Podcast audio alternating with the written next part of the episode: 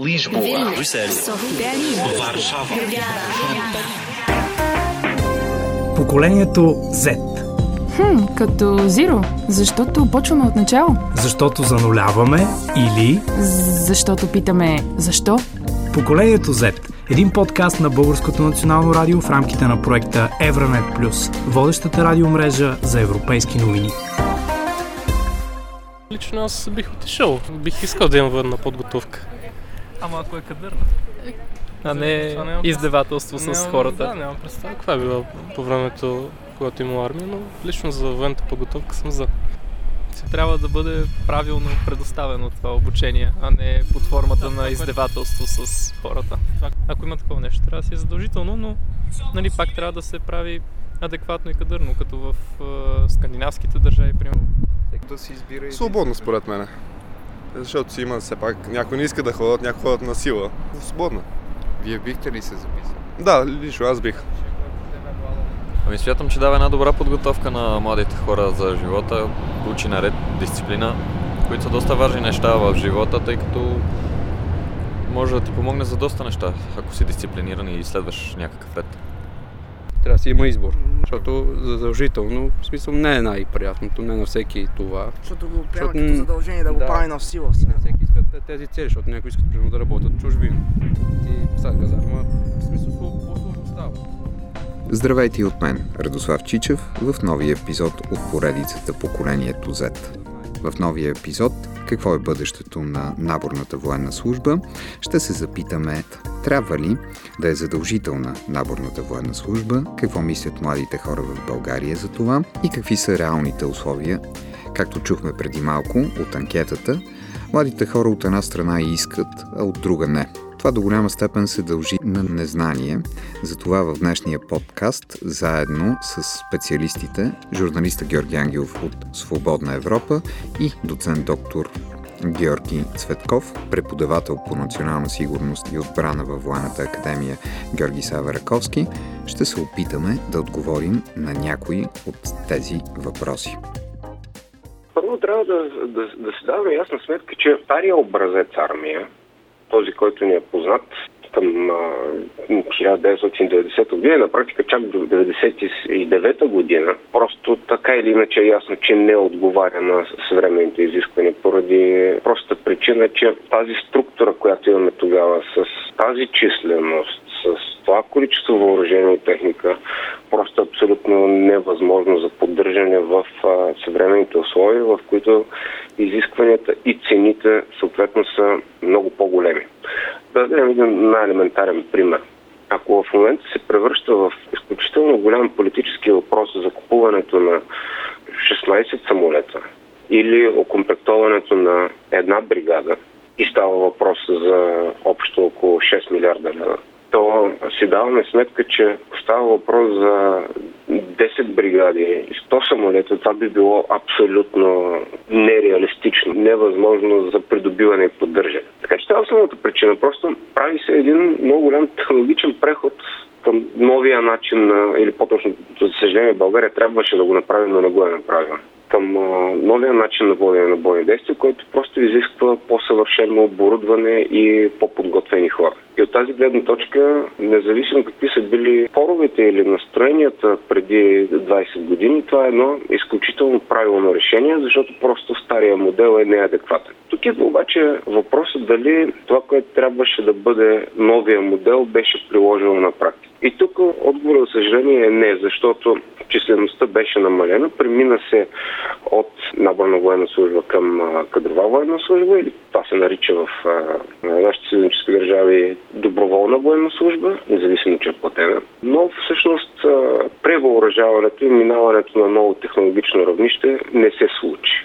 За последните 30 години наборната служба претърпява чести и съществени промени. През 1990 година Великото народно събрание намалява наборната служба от две години на година и половина за младежите до средно образование и на една година за вишистите. Седем години по-късно, през 1997 година, наборната служба е отново намалена. Една година за среднистите и 9 месеца за вишистите.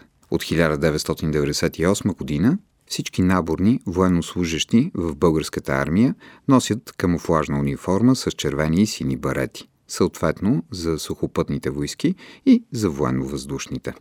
През 2011 година влизат в сила промени в Закона за отбраната и въоръжените сили, с които срокът на наборната военна служба е намален на 9 месеца за завършилите средно образование и 6 месеца за вишистите.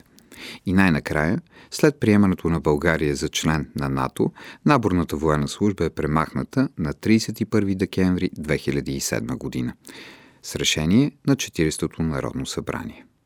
Това, което са ми разказвали роднини, баща ми също, две-три години в казарма ми се струва прекалено излишно и загуба на време, но съм за. Ако има такова нещо, трябва да си е задължително, но нали, пак трябва да се прави адекватно и кадърно, като в е, скандинавските държави, примерно, или швейцарците мисля, че имат задължителна подготовка. Аз не мисля, че България някой наистина иска да връща казармата. Това просто някой, който има сила да го направи това, нали, като т.е. консенсус, да има, да има политическо мнозинство, което е готово, готово за това нещо. По-скоро става въпрос за дъвка, използвайки стереотипи, нали, казармата, когато едно време младежите ставаха мъже.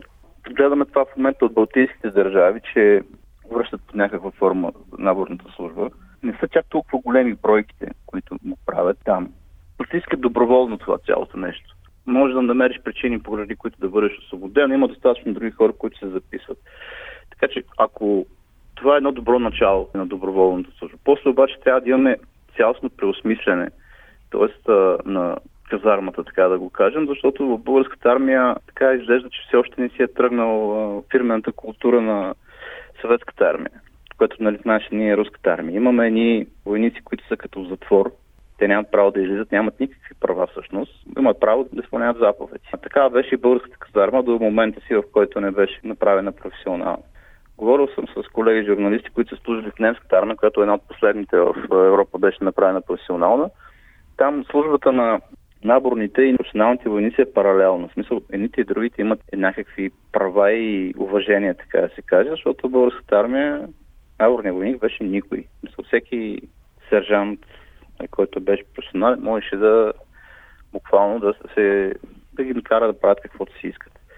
Там професионалните а, наборните войници са получавали заплата на професионален войник, когато не са наряд и когато не са по някаква служба задължение – те могат да излизат из града, да се виждат с роднините си и така нататък. Докато българската армия, която е по съветски модел, да кажем руски, войника трябваше да иска разрешение да излезе извън поделението и там вътре ставаха всичките извращения, убийства. Али, аз самия съм за година и половина, около мен имаше няколко самоубийства, няколко самонаранявания, за да изляза в отпуск и тем подобни.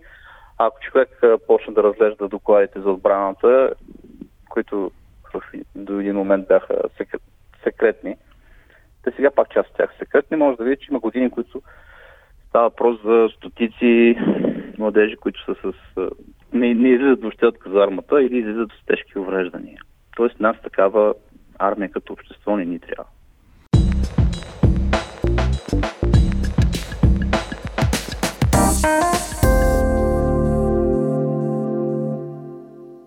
От 2015 година Литва обновява наборната си армия. На военна служба се набират мъже на възраст от 18 до 23 години. Арунас Балчунас, началник на службата за военна служба и набор на литовските въоръжени сини, казва, че има само няколко държави в Европа, които имат подобна система на задължителна военна служба. Но големите сили на континента нямат наборна служба.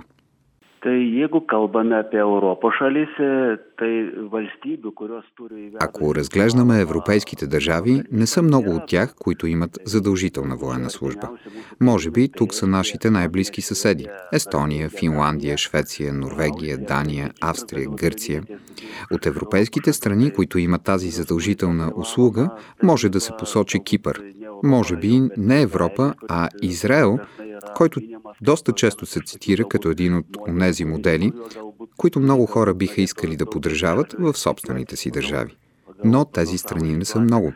Големите държави като Германия, Франция и Испания нямат задължителна наборна военна служба.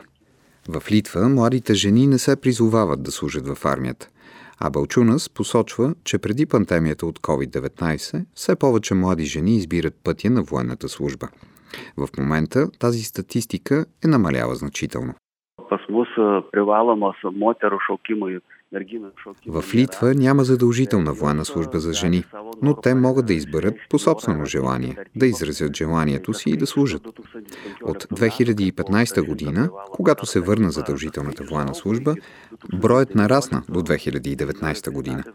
През тази година имаше близо 150 жени – които дойдоха и отбиха задължителната военна служба. Но след това, в периода на пандемията, този брой започна да намалява и падна до 90. А миналата година имахме само 73 момичета, които желаяха да служат.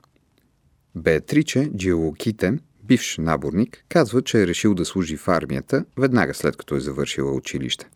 Според нея тя е направила такъв избор, тъй като е следвала ценностите и възпитанието в нейното семейство. На въпроса дали е усетила различия или дискриминация по време на службата си, защото е жена, Беатрис Джиологите увери, че в армията всички, и мъже и жени, са равни. Turiu labai gerą frazę. Būrio vadas man yra vieną kartą pasakęs, šiaip mums, mūsų visam būriui, Имаме много добра фраза за това. Веднъж командирът на отряда каза на нашия екип, без значение какъв пол сте, за мен всички сте войници. Това е само физическа разлика. Да, жените не могат да правят толкова лицеви опори или коремни преси, нито да тичат толкова далеч, колкото мъжете. Това е тест за физическата ни годност. Когато се прави нашата оценка, тя е различна. Но в гората не те гледат жена ли си, мъж ли си, носиш своята раница, провеждат се тренировките по стрелба и всичко е същото. Да, ние спим в отделни помещения, така наречени кубинки, но всичко е много подобно. Да, имаме дълги коси, а мъжете са късо постригани, но като цяло наистина няма кой знае колко различия между нас.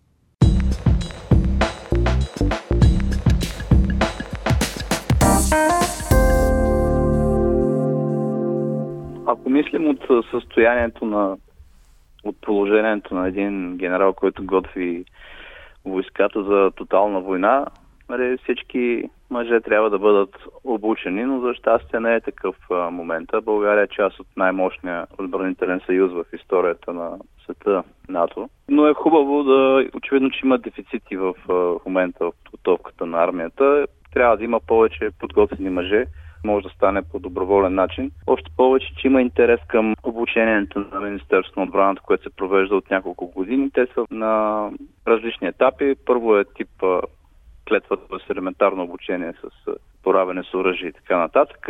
И вече при, при желаящите минават следващи обучения. Данните показват, че има голям интерес. А иначе вица е, че заговорили се за казарма а, идат избори.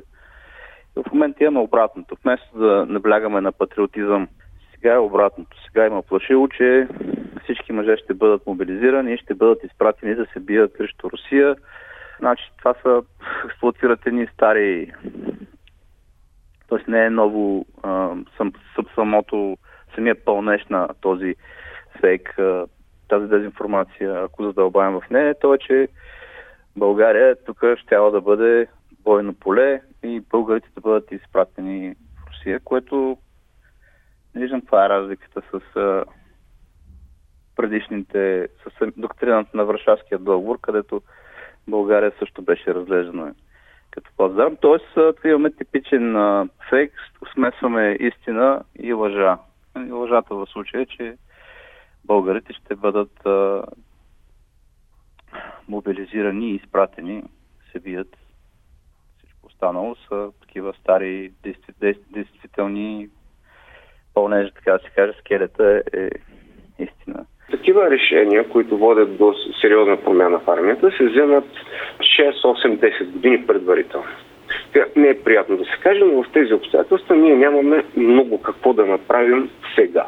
От тази гледна точка правилното е сериозни инвестиции в редовната ни армия, за да се издигне тя на едно по-високо равнище и наистина да е привлекателна и адекватна на съвременните технологии, с които са свикнали хората. И след това да се даде възможност за по-ефективно, модерно и привлекателно доброволно военно обучение за хората, съответно да се създадат условия за по-широко застъпване на резервните сили.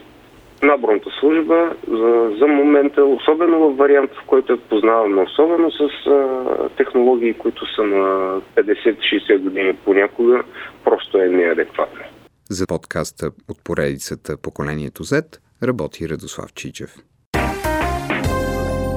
Поколението Z, за да разберем кои са хората, които ще променят света ни. Един подкаст на Българското национално радио в рамките на проекта Евронет Плюс, водещата радиомрежа за европейски новини.